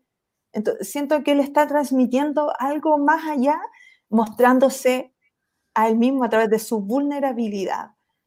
Y me encanta eso, me encanta porque siento que es moldear, pues, es moldear este dar. Y me acordé mucho de una frase de Roger que el 2013, en una predica del 2013 lo tenía anotado, que él dijo, la única forma o manera de romper el espíritu de pobreza es aprendiendo a dar. Y yo creo que eso era lo que Pablo quería modelar esto. No fue como, no, miren, les voy a contar lo que está pasando conmigo al final, no. Siempre Pablo, su finalidad era animar a la iglesia, era llevarlo más profundo, y él sabía que esto lo iba a llevar a un nivel como de unidad, de compartir lo que ustedes recién decían, como del experimentar, el ver a Jesús, el ver a Cristo a través del otro de una forma hermosa. Y no solamente en el dar, sino también el corazón de Pablo en el recibir. Así que eso. No, yo lo encuentro hermoso, lo encuentro tan liberador, lo encuentro contracultural. Yo, de hecho, lo leo así y digo... Oye, Pablo podría, no piensan esto como podría haber mandado decir como por alguien nomás, así como, oye, gracias por la, claro, gracias por la ofrenda, pero no lo pone una carta que se va a leer públicamente y que el Señor sabe que la van a leer billones de personas. ¿Me entiendes? Y él está agradeciendo, obviamente con sabiduría, como lo está haciendo, pero algo tan transparente que creo, como tú dices, hace que normalicemos esto en la vida cristiana. O sea, Hechos dice que la comunidad cristiana vendían todas sus posesiones, las repartían según su necesidad. Era parte de su vida cristiana. No era un tema ni tabú, ni individualizado. Claro, cada uno tenía sus cosas, pero finalmente eran en pos del mover del reino nomás. Punto. Oye, es como Pablo diciendo, mira, ¿por qué me voy a hacer cargo yo de lo que ustedes van a especular si yo sé cuál es mi corazón? O sea, si ustedes quieren especular de que yo ando tras la plata, allá ustedes, pero ¿por qué me voy a hacer cargo yo de esas tonteras si yo sé dónde estoy? Y me encanta porque en 2 Corintios 12, 14, Pablo les dice, estoy dispuesto a visitarlos nuevamente y tampoco esta vez les seré una carga, porque no ando tras lo que es de ustedes, sino tras ustedes mismos. A mí me mata este pasaje, porque que está el corazón de Pablo aquí reflejado. No ando tras lo de ustedes, sino tras ustedes mismos. Y aquí se manda una frase que me encanta, que no son los hijos los que deben juntar tesoros para los padres, son los padres los que deben juntar tesoros para los hijos. Si Pablo tiene el corazón muy bien puesto y sabe que él ha venido a darse por otros. Sí. Otro pasaje, Pablo dice, aún yo mismo me gastaré del todo por ustedes, aunque amándolos más, sea amado menos. Así que Pablo tiene un corazón de darse. Por lo tanto, cuando alguien le quiere dar una ofrenda, feliz, la recibo. Aunque yo tengo mi suficiencia en Cristo y vivo feliz con Él, con lo que me dé, bueno, esta ofrenda que ustedes me dan la recibo, pero así lleno de gozo. Pero no te das cuenta, Tich, que si no fuera así, hablaría en realidad, y cada uno de nosotros lo hemos vivido, creo, hablaría de verdadera arrogancia, porque él podría decir, no me interesa. Y finalmente empezaba a construir una fachada de autosuficiencia, de la mala, o sea, de la buena autosuficiencia, de no suficiencia en Cristo. Porque no, pero me encanta porque en Corinto está diciendo, no estoy detrás de sus lucas, en buen chileno. Y acá está terminando una carta diciendo, gracias por eso. Sí. ¿Me entiendes? O sea, ahí está sólido, sí. ¿Puedo ser vulnerable en esto? Vale. Ya, a mí en general, es que cuando voy a lugares y me dan ofrendas, no me gusta. Me siento súper incómodo y sobre todo, y soy súper caliente en decirles, por favor, nunca me dejen de invitar, porque cuando siento que me dan una ofrenda es como que si no tuvieran plata no me invitarían. Y no me gusta eso. Entonces, N veces les he dicho que no. Y en esta época por Zoom me decían, Tiche, dame tu cuenta para transferirte porque había compartido por Zoom. Y yo les decía, no. Y hartas veces dije que no y no. Y Dios me agarró y me retó, bien retado. Wow. Uno me dijo, falsa humildad. Si nos conocemos, no nos saquemos la suerte entre gitanos, me dijo. En realidad dijo, estáis más preocupados de que no se hable mal de ti. Y me dijo, no hagas eso. ¿Qué hay detrás de eso? Sí, no te hagas el loco, no te hagas el Larry. No, me dijo, no hagas eso. Acepta cuando también alguien quiere bendecir lo que estás haciendo. Y, oye, y te juro que me dio harta vergüenza después. Y siento que todavía hay un espacio de lucha en que, pucha, no, que no quiero que hablen mal, no van a pensar que estoy interesado en estas cosas y todo. Pero siento también que cuando Dios quiere proveernos, no tiene que hacerlo cayendo plata del cielo, sino que puede hacerlo a través de personas. Ajá. Y ahí dije, le pedí perdón a Dios, porque dije, en realidad siento que también te estoy rechazando a ti en esto. Y también le podemos robar la oportunidad de provisión a otra persona. Total. O sea, Pablo termina esto, su broche de oro, diciendo, yo sé que el Señor les va a proveer a ustedes. Y cuando creo que la Cami preguntaba cuando Pablo dice, les proveerá todo lo que necesiten conforme a la gloriosa riqueza que tiene en Cristo Jesús, mi lectura es que sí, es que él sigue hablando de recursos, de los recursos que ellos necesitan, de lo que ellos necesitan. Entonces, cuando no recibimos, también le estamos robando realmente, si fuera todo cliché, la bendición a otra persona de que pueda experimentar el concepto del reino de recibir por 100, por 20, por 30, por 60 en su vida. Es tremendo. Y cortamos un fluir del reino en él es el dueño de toda la riqueza. Yo pensaba en eso. O sea, para Dios, nuestro Padre, no es un tema el dinero, como estas cosas no son un tema. Son de Él. Entonces nosotros tenemos que aprender a recibir que es Él, que es su amor, que no el concepto, no se trata de un monto, ni siquiera como no es poquito, es mucho, sino que se trata de lo que va detrás de eso, la intención del corazón y lo que nosotros recibimos. A nosotros nos pasó con Curi que cuando recién llegamos, recién casados, no la pasamos muy bien en lo económico, fue súper difícil y estábamos llegando a la viña.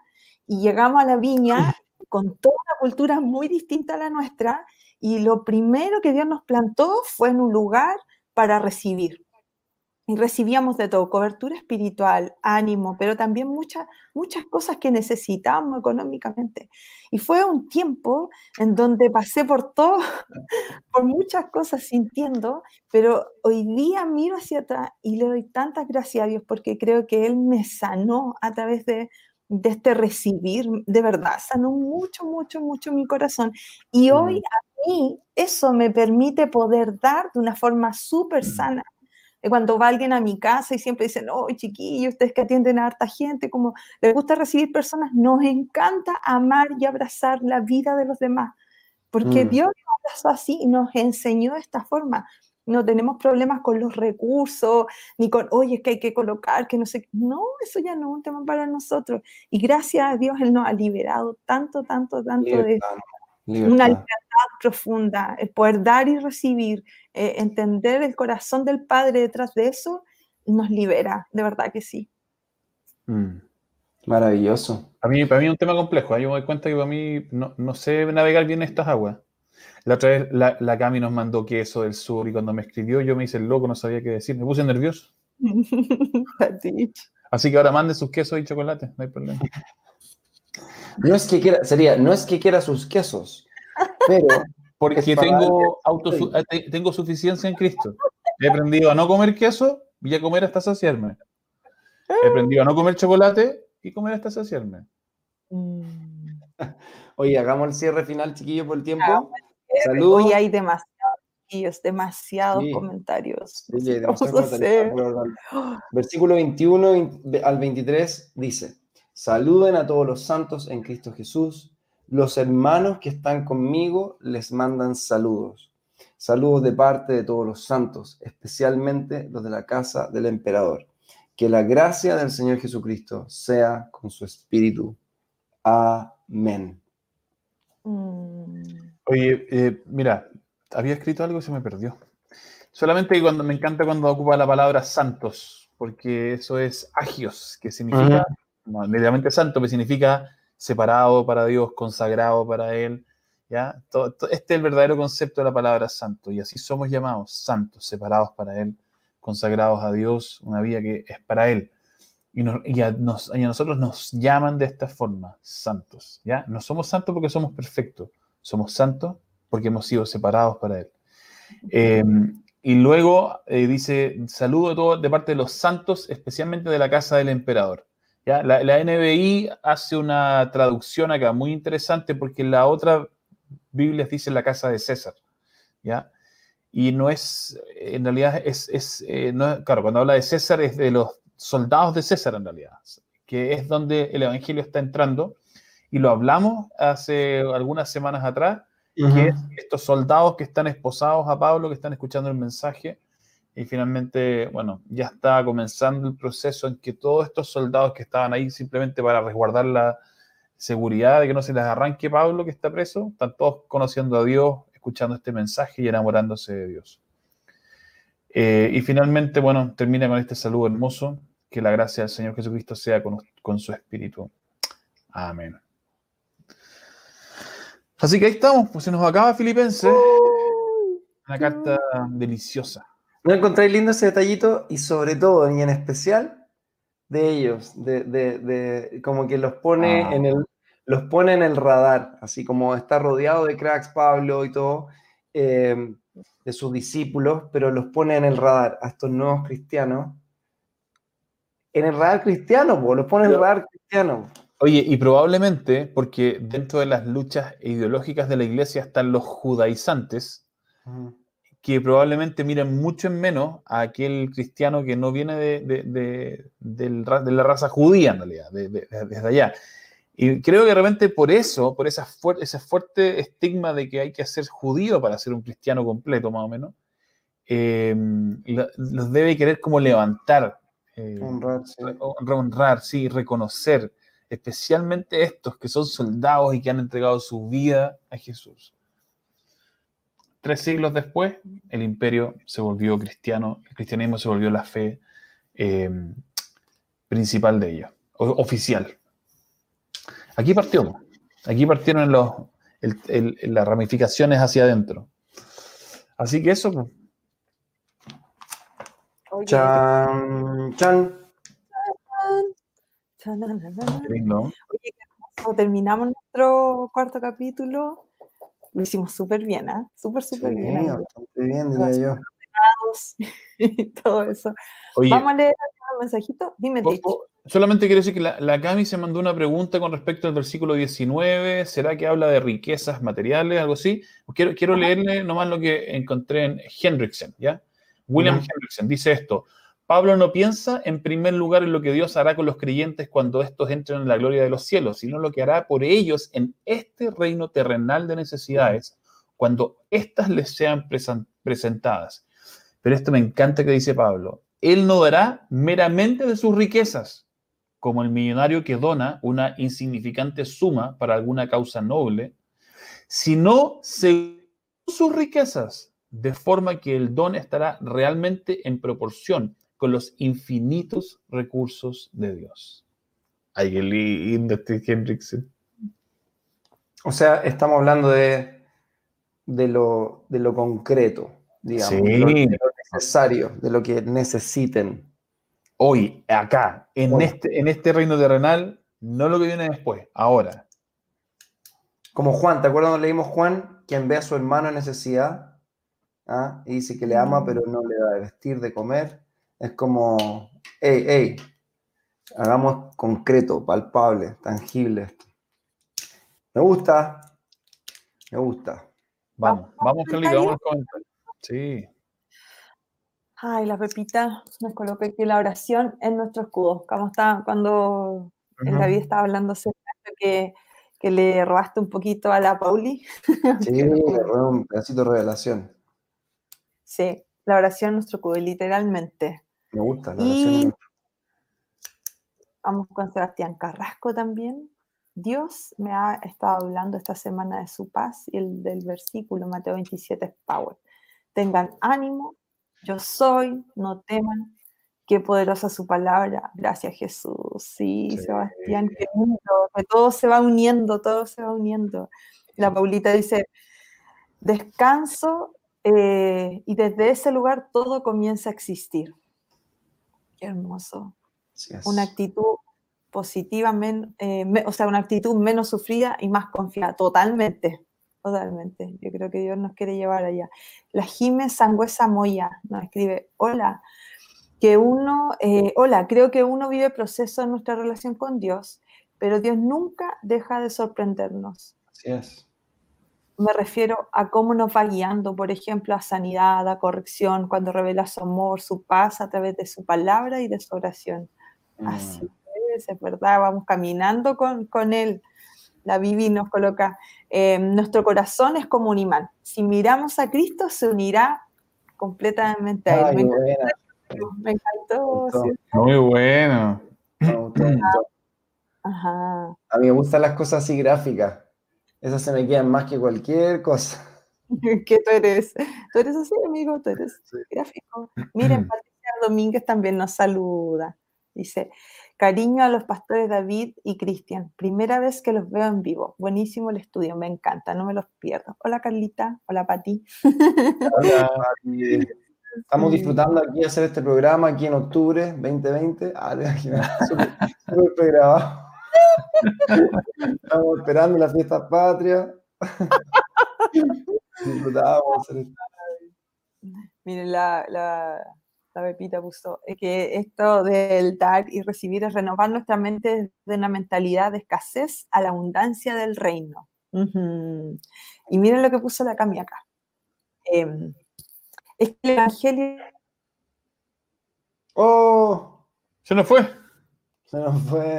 Dice, que el Evangelio de prosperidad me generó pánico y muchos dejamos de hablar de plata y provisión por miedo a caer en ese otro lado. ¿No les pasa? Totalmente. Yo creo que pasa pero por eso decía lo de Pablo. Yo creo que Pablo, sabiendo también lo que puede venir sobre él, no se hace cargo de lo que el resto puede opinar. Porque es que qué buen punto, hermano. Yo no me puedo hacer cargo de lo que tú opines, lo que tú hagas. Yo me puedo hacer responsable de mi vida, mis decisiones. Eso es importante. Pero qué bueno es como separar las cosas. ¡Chan! ¡Hola, Carlita! Oye,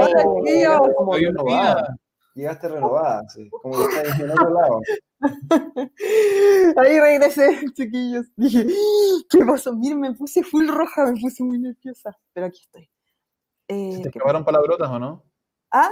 No, nunca. ¿Se te escaparon palabrotas? ¿Como en nuestras reuniones de pauta? No, jamás. Es una santa, chiquilla.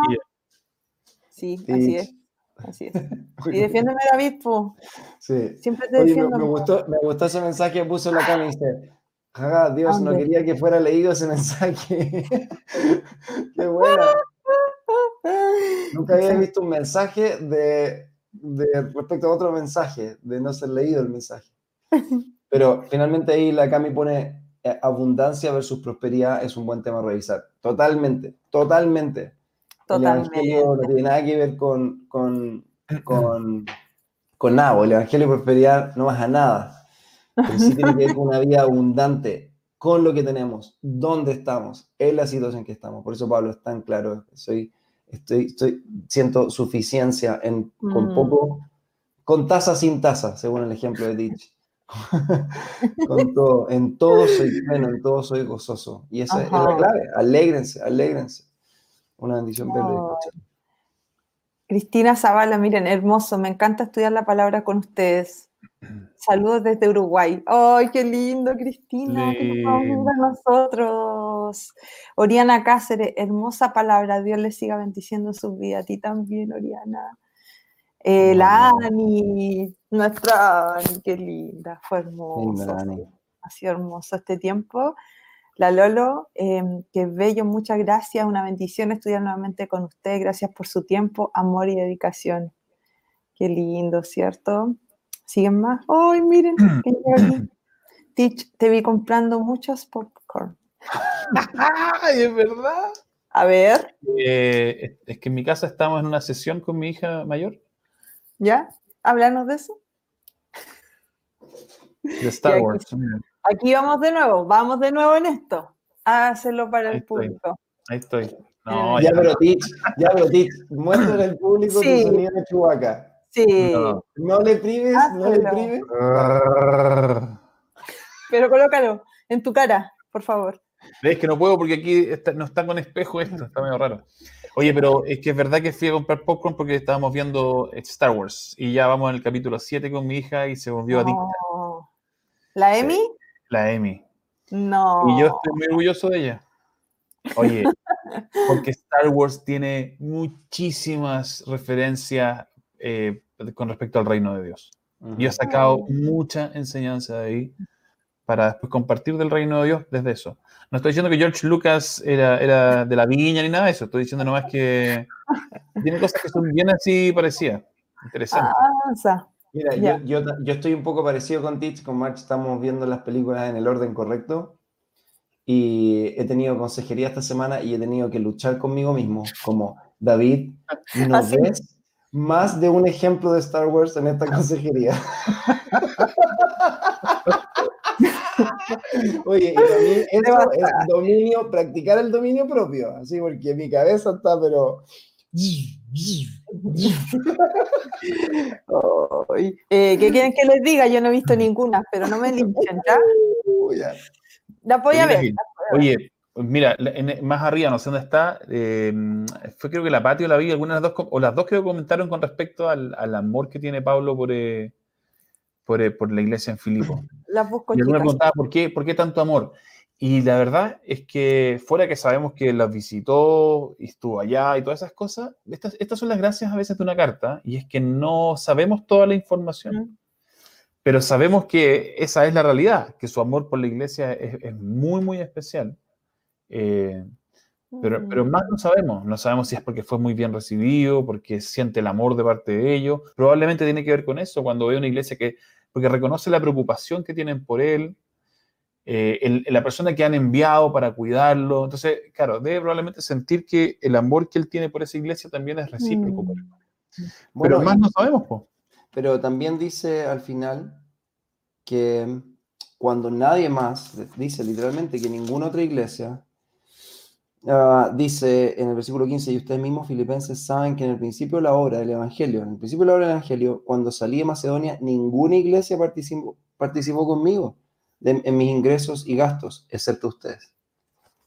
O sea, son los que como invirtieron en Pablo.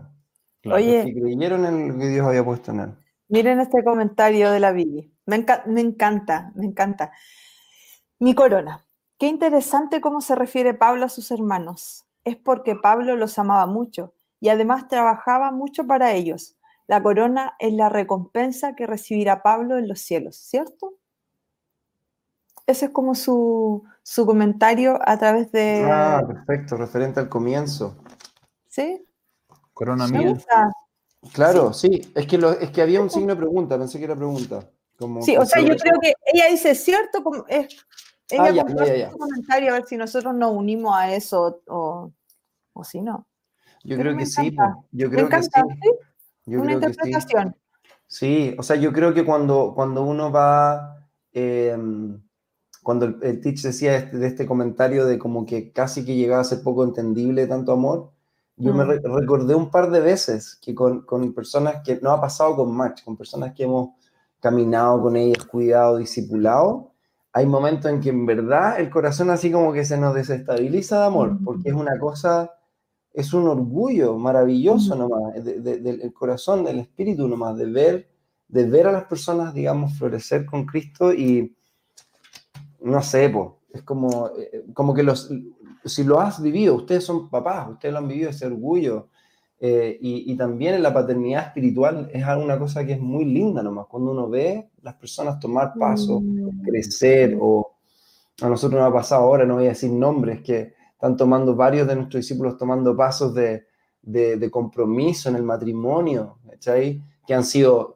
finalmente la perla de un proceso de caminar en una vida, digamos, relacional poderosa, sana, ¿cachai? Fiel. Y yo digo, el día que piden matrimonio, a mí se me desborda el corazón, porque es como, wow, todo valió la pena, o sea, todo el aporte que uno puede hacer también a la vida de una persona. Finalmente, la gracia de Dios. Pablo sabe que ellos son hijos de Dios, no son hijos de Él, pero sí hay un sentido de que yo creo que Dios nos permite compartir ese gozo y ese amor desbordante. Sí. Y yo creo que una vez que uno va a... cuando uno va experimentando el amor de Dios y cada vez está más seguro de ese amor de Dios por nosotros, yo creo que el efecto de eso es que nuestro corazón no solo se vuelca hacia Dios, sino que se vuelca hacia otros. Total. Entonces, cuando Pablo saca esto, mi corona, ustedes que son mi corona, es porque en realidad es como, oye, el asunto Dios ya está así listo, está sellado. Así que parte hoy día de mi corazón está por ustedes. Ustedes son lo máximo de mi corona, mi amor, mi pasión, mi todo. Quiero ver a ustedes crecer. Porque eso pasa cuando nos hemos conectado y hemos experimentado el amor de Dios y estamos tan sellados con su amor que esto no podemos retenerlo. Lo inevitable es querer sacarlo hacia afuera. Qué hermoso. Ya, chiquillos. Andábamos bien la semana pasada, nos estamos largando esta. Oye, yo tengo que estar en un grupo de conexión compartiendo hace 10 minutos. ¡Ay, ya! Yeah. Bueno, penúltima, casi nadie se enoja. Sí. Oye, chiquillos, pero le agradecemos tanto a todos los que se conectaron, de verdad. Al tío Moisés Escobar, que le voy a colocar su mensajito. Hola, cada vez la gente más hermoso. Qué gran tipo que es Moisés, ¿eh? Yo creo que tiene un corazón único. Maravilloso. Eres una persona especial, Moisés. Te quiero un montón. Y creo que lo especial que tienes también es la familia que has criado. Qué lindo. Sí, me encanta la Toti. Mi hija hermosa. Yo amo a la Toti. La Toti también. Lo más linda que hay. Han hecho un trabajo chiquillo, ¿eh? Muy bien, ¿eh? Sí. Qué lindo. Ya, Dios. ¿A qué grupo de conexión vas, Tich, o es privado? Esto. ¿Cómo? ¿A qué grupo de conexión vas? Al de la Mini y el Gualo. ¿Nos conectamos todos? ¿Vamos para allá? ¿Vamos todos a la milicia? Sí, pues vamos todos. A la milicia. Ya. Próxima semana tenemos otro capítulo, no se vayan. Nuestro último capítulo. Vamos a tener lindas sorpresas. Vamos a hacer algo muy especial la próxima semana. Vamos a hacer algo distinto, llamen sus amigos. Vamos a ver Génesis entero en una hora. La Calita va a estar del sur. ¿Calita no va a volver, Santiago? No. La perdimos. Hoy día estábamos en la tarde conversando al mediodía y se escuchaban los pajaritos atrás. Qué lindo eso. Pero amanecemos con las gallinitas, con la Paquita, con todo. Hermoso. Un regalo. Me siento en el Edén. Qué lindo. Disfrute a su familia. Gracias, amigo. Entonces nos vemos el próximo jueves. Ay, qué linda la Vivi, yo también te mando un abrazo tan grande. A las 7 de la tarde con nuestro último capítulo de Verbo del 2020. Así que, qué hermoso 2020 que nos regaló Verbo. También, ¿cierto? Este hermoso espacio que... Qué gran año. Sí, un año hermoso. Yo lo celebro. Voy a celebrar todo lo que Dios hizo. Sí, con acción de gracias. Ajá. Así como Con acción de gracias. Que entre así. Ya, amigos. Un besito. Grande para todos. Chao. Chao.